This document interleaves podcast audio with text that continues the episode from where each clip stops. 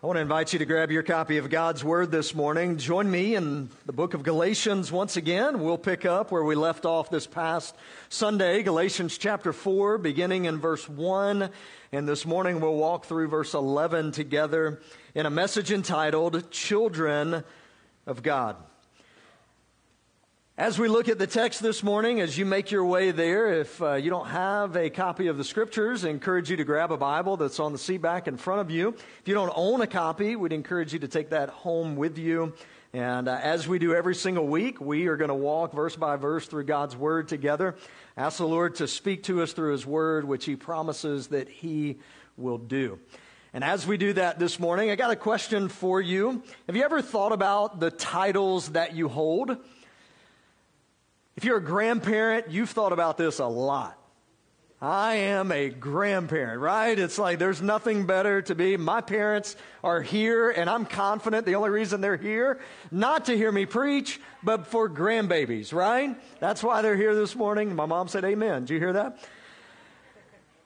There's a lot of titles, though, that we have. Some of us are parents, mom, dad. We have that title. Some of us have titles at work that we go by. You know, for me, over uh, the last couple of years, I was having a conversation with our youngest daughter, and I have a doctorate in ministry, and we were having a conversation about that. And uh, she said, "Now, so Dad, you're you're a doctor." I was like, "Well, yeah." And she said, "So why then, when we get sick, do you take us to a real doctor?" I said, Well, I mean, it's, it, it's different. I, I don't have a doctorate in medicine, so that, that's not. She said, so, so you have a doctorate that you really can't do anything with. Nothing like your kids to build your self esteem, right? So, in terms of titles, all of us have various titles that we have that form our identity. It's what we rely on. But if you're here this morning, you're a follower of Jesus, there is one title that's greater than any other title that you could receive, and that is that you are a child of God. It's the greatest title that any of us could ever receive. And that's what we're going to look at this morning as Paul continues on walking us through this realization that we're not saved by our works. We're not saved by anything that we can do to earn God's favor. We're in fact saved as a direct result of what Jesus Christ has done on our behalf. It's because of what he did that we can be called children of God. And that's what Paul is going to highlight once again this morning. So I want to read the text for us Galatians chapter 4, beginning in verse 1. This is what Paul writes I mean that the heir, as long as he is a child, is no different from a slave, though he is the owner of everything. But he is under guardians and managers until the date set by his father. In the same way, we also, when we were children, were enslaved to the elementary principles of the world. But when the fullness of time had come, God sent forth his Son, born of woman, born under the law, to redeem those who were under the law so that we might receive adoption as sons. And because you are sons, God has sent the Spirit of His Son into our hearts, crying, Abba, Father. So you are no longer a slave, but a son. And if a son, then an heir through God. Formerly, when you did not know God, you were enslaved to those that by nature are not God's. But now that you have come to know God, or rather to be known by God, how can you turn back again to the weak and worthless elementary principles of the world, whose slaves you want to be once more? You observe days and months and seasons and years. I am afraid I may have labored over you in vain. Father, we ask this morning that you would open our eyes that we would be able to see you would open our ears that we would be able to hear. And that you would open our hearts and our minds that we would be ready to respond to your word and to your spirit. We ask all of this in Jesus' name. And everyone said, Amen As we look at the text this morning, I want you to write down this main idea that'll frame our time together, and it's this truth. The greatest title we could ever receive is being called a child of God. The greatest title that we could ever receive is not being called president. It's not even being called mom, dad, not being called grandparent. It's being called a child of God. As we look at the text this morning, I want to remind you where we are in the book of Galatians. Paul has been doing a lot of work over the last three chapters to dismantle a problem that was going on in the churches in Galatia. See, what had happened is people had trusted Jesus Christ as their Savior, and then some false teachers had entered into the churches and had said to them, It's not enough to trust Jesus and be saved by grace through faith in Him alone. You need that plus some type of work. For them, it was the issue of circumcision. It was the issue of following all the Old Testament customs and laws. They said, if you can't be saved unless you trust Jesus and you do these things. And Paul, over the last three chapters in this important book, has been seeking to dismantle that argument, to try and help the believers here understand that there is nothing that you or I could do to earn God's favor in our own strength and in our own power. And here's the other truth that we need to recognize is coupled with that. Once we trust Jesus Christ as our Savior, our standing before God is not on the basis of what we do, it is on the basis of what Christ has done for us. So, God's acceptance of you, if you're a follower of Jesus this morning, is not how well you did in your checklist for the Christian life this past week. It's on the fact of what Christ did for you on the cross. Paul has been trying to drill this deep into the hearts and minds of the believers here in Galatia, but they are struggling. They are seeking to kind of turn back a bit and to say, Paul, we hear you. But this really sounds good. We like checklists. We like to try to figure it all out on our own, pick ourselves up by our own bootstraps in the Christian life. That's what we're going to do. Paul, once again, using a pretty common example at this point, is going to seek to dismantle this argument again. Seek to remind them it is salvation by grace through faith in Christ alone that saves us from our sin. Notice what he does beginning in verses 1 through 3. If you're taking notes, here's the first truth God's law serves as a tool to prepare us for a Savior. See, at this point in time, people are coming in and they're saying, You need the law to help you be saved. And Paul is going to say here, no, the law is simply a tool to point you to your desperate need for a Savior. He uses an example here of a child who stands to inherit a lot of money. And he's going to use that to describe what it's like for us prior to meeting Jesus Christ, sitting up under the law, God's perfection, and not being able to meet that standard. That's the example that he's going to use. So notice what he says here. I mean that the heir, that's the person who's supposed to receive a lot of money, an inheritance, as long as he is a child, is no different from a slave though he is the owner of everything. Notice the argument that Paul's making here. He's describing something that would have been very familiar at this point in time in the first century. For Jewish people, the age of 12 was the time that they became an adult. For the Greeks, for the Romans, it was a little bit older than that. But up until that point in time, if you came from a family that had substantial wealth, you were not entitled to that wealth until you reached a certain age. And so at this point in time, what Paul is saying is, here is what it looks like if you are seeing the law and thinking, I can keep the law perfectly and earn God's favor. He said, You find yourself just like this child who is sitting and waiting for the day when the actual inheritance comes to him at the right time. So notice what he says here. He's under verse 2 guardians and managers until the date set by his father. So at this point in time, the heir is sitting back, is young, not yet reached the age when they're going to inherit what they're supposed to get. And he says at this point in time, they're really no different than the slaves. In fact, wealthy families would have had slaves that cared for the children. and the children had to obey the slaves. They had to live up to whatever the standard was that the slaves had set for them. They would educate them, they would train them, they would teach them. And so at this point in time, he says, they are under guardians, they're under managers until they reach the age when they can inherit what they're supposed to inherit. And notice what he says in verse 3. In the same way, we also, when we were children, were enslaved to the elementary principles of the world. So, the connection that Paul is making here is in the same way that the heir is not yet able to obtain what he's supposed to have. He's simply waiting for the day, simply sitting under the tutors of the day, simply sitting under. He's a, still a slave waiting for the day to come.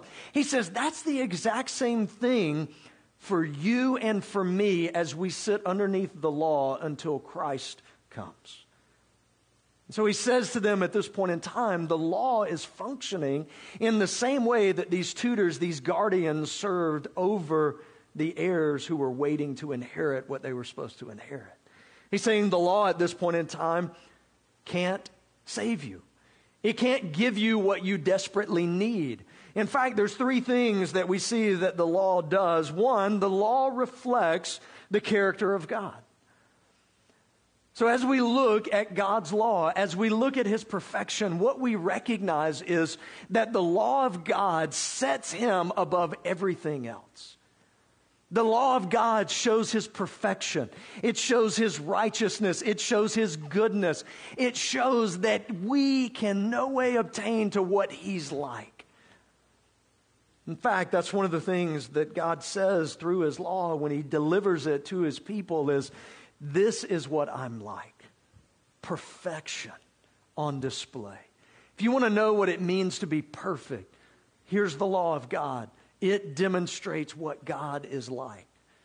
Now, here's where the problem comes in. The law also gives us the standard. If we're going to be in relationship with God, this is the standard we now have to reach. The problem we have is we have a sin problem. We can't reach that standard. God's perfection, if we're going to be in relationship with Him, we have to be perfectly sinless without any problems. Look at your neighbor and say, That's not you, right?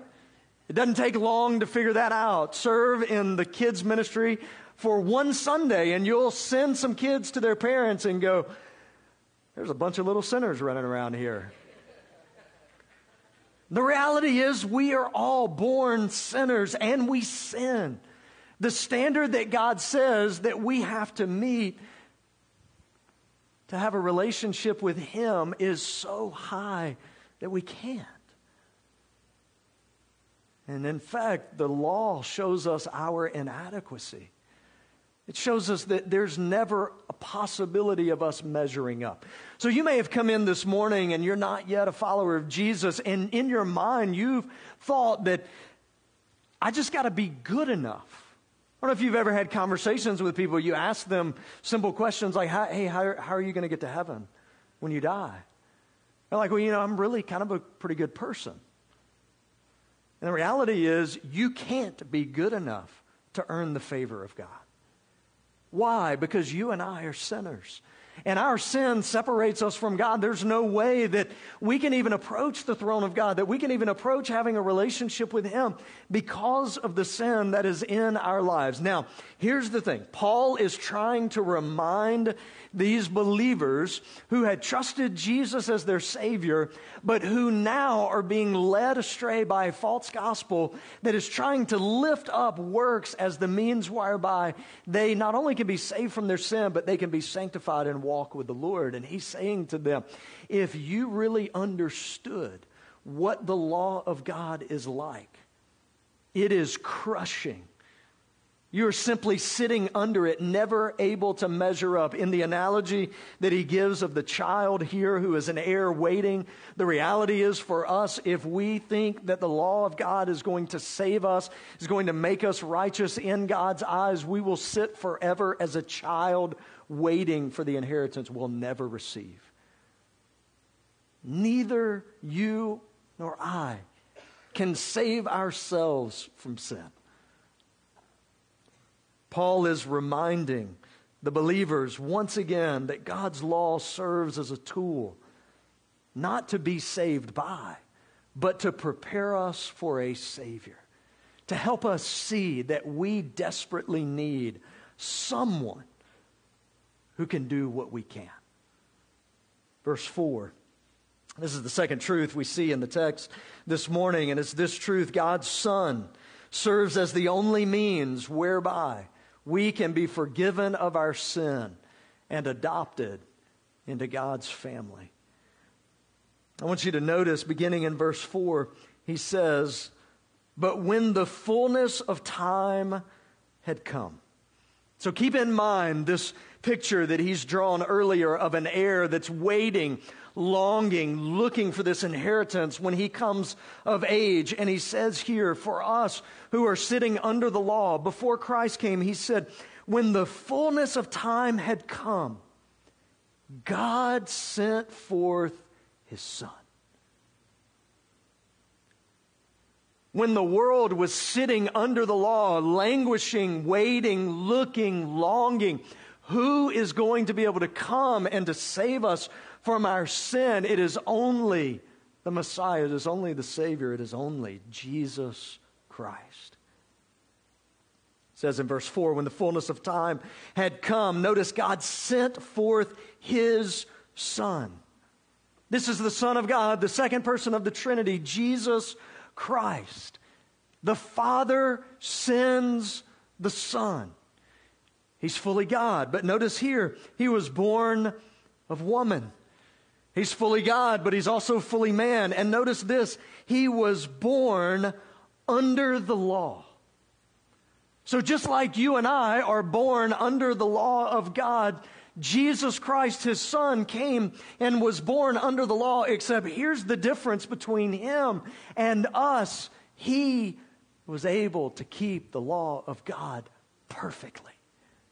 In fact, Jesus said he didn't come to abolish or to get rid of the law. In fact, he came to fulfill it, to keep it to the great standard that God has of perfection. His son was able to do what you and I cannot do.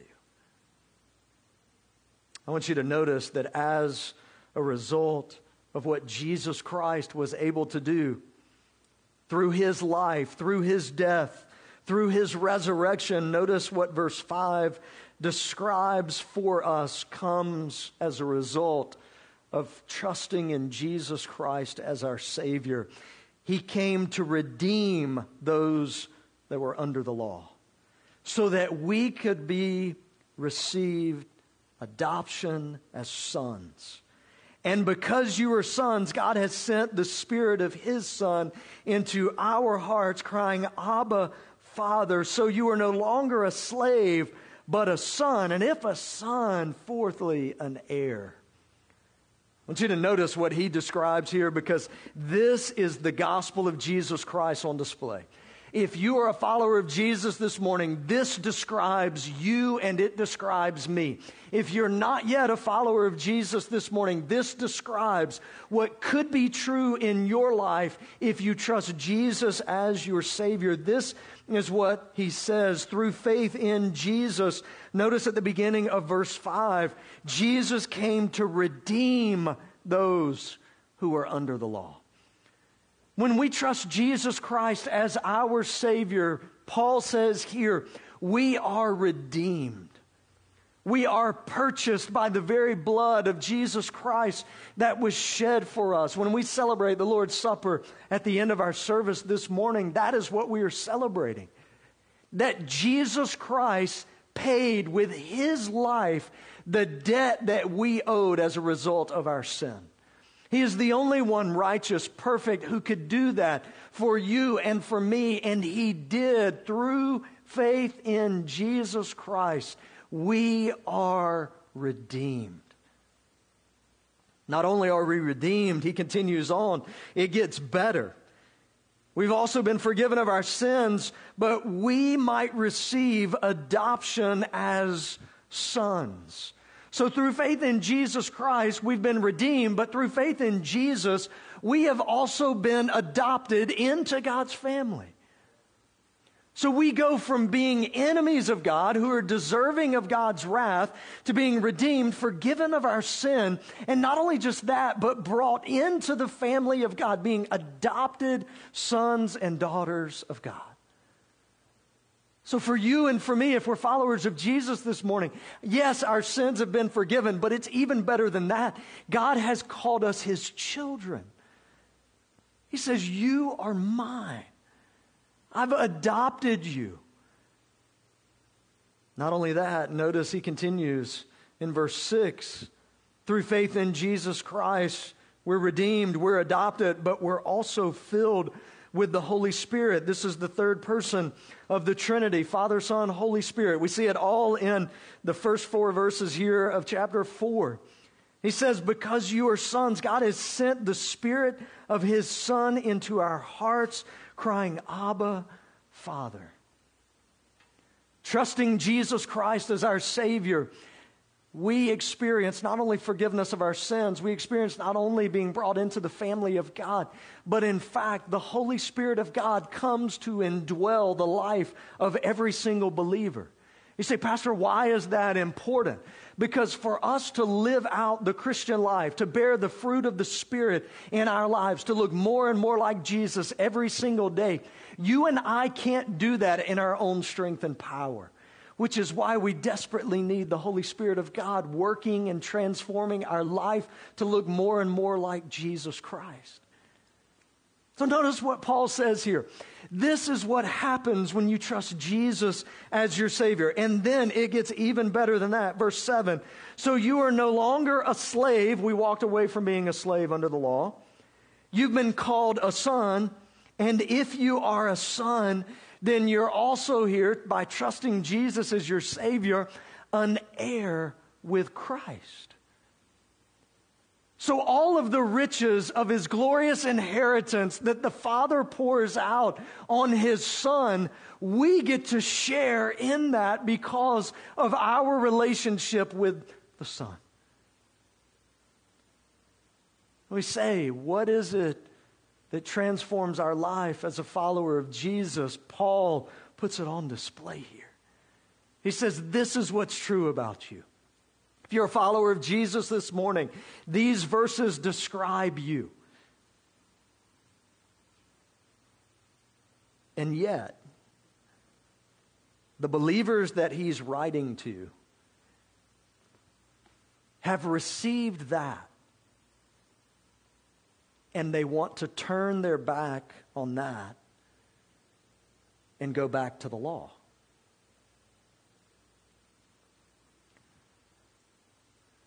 And Paul looks at them and says, Are you crazy?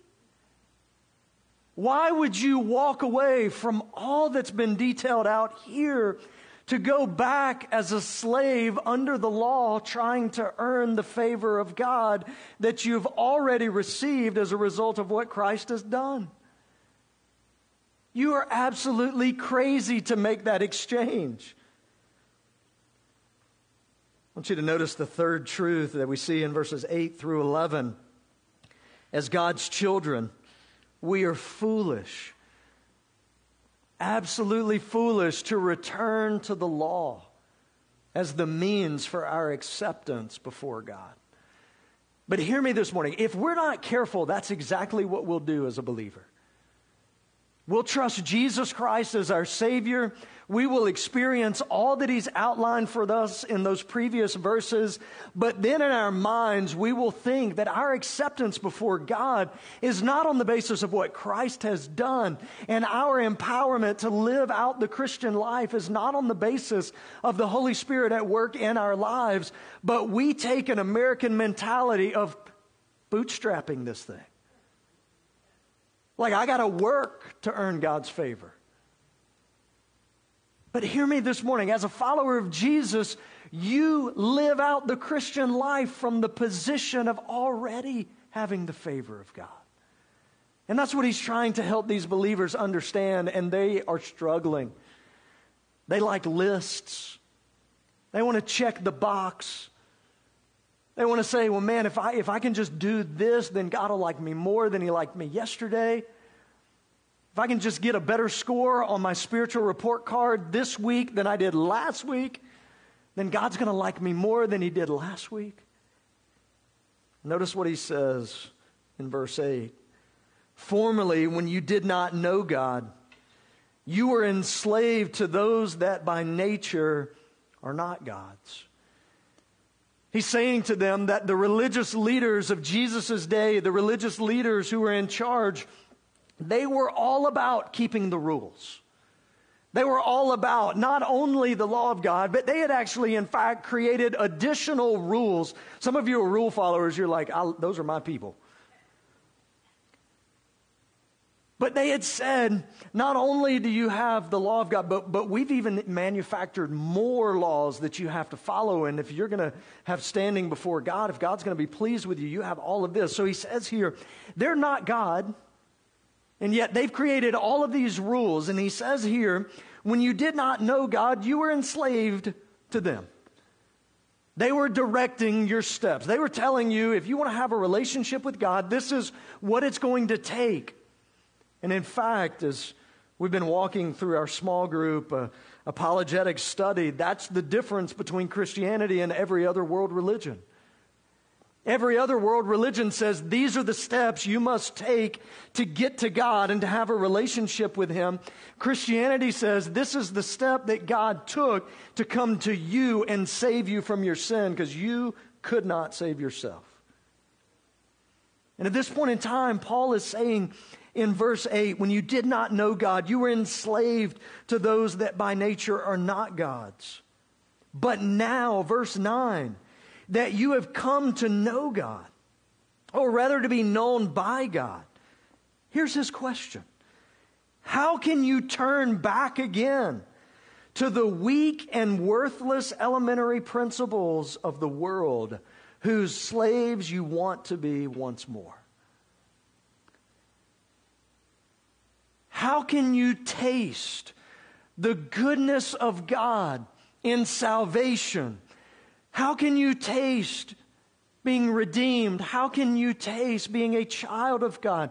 How can you taste the Holy Spirit of God dwelling within you? How can you taste being an heir of all the promises that are coming to Christ as a result of being a child of God? How can you taste those things and then turn and walk away?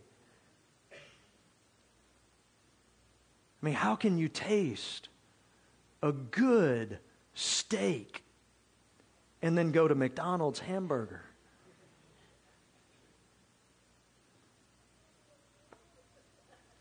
Some of you are like, I like McDonald's. Doesn't taste as good as a steak. And notice what he says here. You observe days and months and seasons and years. I am afraid I may have labored over you in vain. Paul is heartbroken in the moment for these believers who are turning from the true gospel of Jesus Christ to a false gospel. Now, think about this. What Paul is in essence saying to them is here you are, being redeemed, forgiven of your sins. And essentially, what you're doing is you are saying, in essence, I'm forfeiting the forgiveness I've received because of what Christ has done and I'm going to try to do it myself. You're forfeiting your identity of being a child of God and saying, I'm going to try to earn my way into the family of God. He's saying here, instead of enjoying what it means to have the Holy Spirit of God empowering you to live out the Christian life, in essence, you are forfeiting the power that you receive as a result of the Holy Spirit within you, and you are seeking to manufacture your own power to live out the Christian life.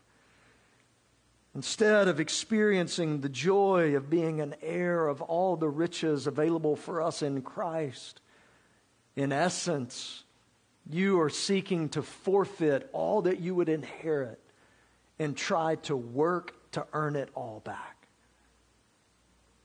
And Paul looks at these believers, brokenhearted, and says to them, Really? Would you really go from all that you have in Christ to a position once again of being enslaved to the law and never being able to measure up? But if you adopt the mentality that these false teachers are bringing to you, that's exactly where you'll find yourself. I want to ask you if you'd bow your heads with me this morning and close your eyes. As we transition to a time of invitation, and then as we celebrate the Lord's Supper after that, maybe you've come in this morning and in your mind you've thought that God must be pleased with you because you're a good person. And that that will be what it takes to reach heaven one day, to have a relationship with God. I just want to remind you this morning that the truth of the gospel of Jesus Christ is that you can never attain that. You will never measure up in your own strength and your own power. And the good news is you don't have to because Jesus did it on your behalf. And you can receive salvation through Jesus Christ by placing your faith and trust in Him today. Receiving all that we talked about this morning through Christ because of His life, His death, His burial, His resurrection. He has secured salvation for you through Him. Maybe for you this morning, that's the step that you need to take. And I'd invite you in the next little bit as we sing. If you want to take a step out and move down to the front here, myself or Pastor Aaron would love to help you take that step of trusting Jesus Christ as your Savior today. Maybe you're a follower of Jesus this morning, and the reality for you today is you've kind of lost sight of all that is yours in Christ. And as we talked about God's Word this morning, you've been reminded of the incredible gift that salvation through Christ is. You've been reminded of what He's done in and through your life. And maybe for you this morning as a believer, you just need to worship the Lord as a result of that.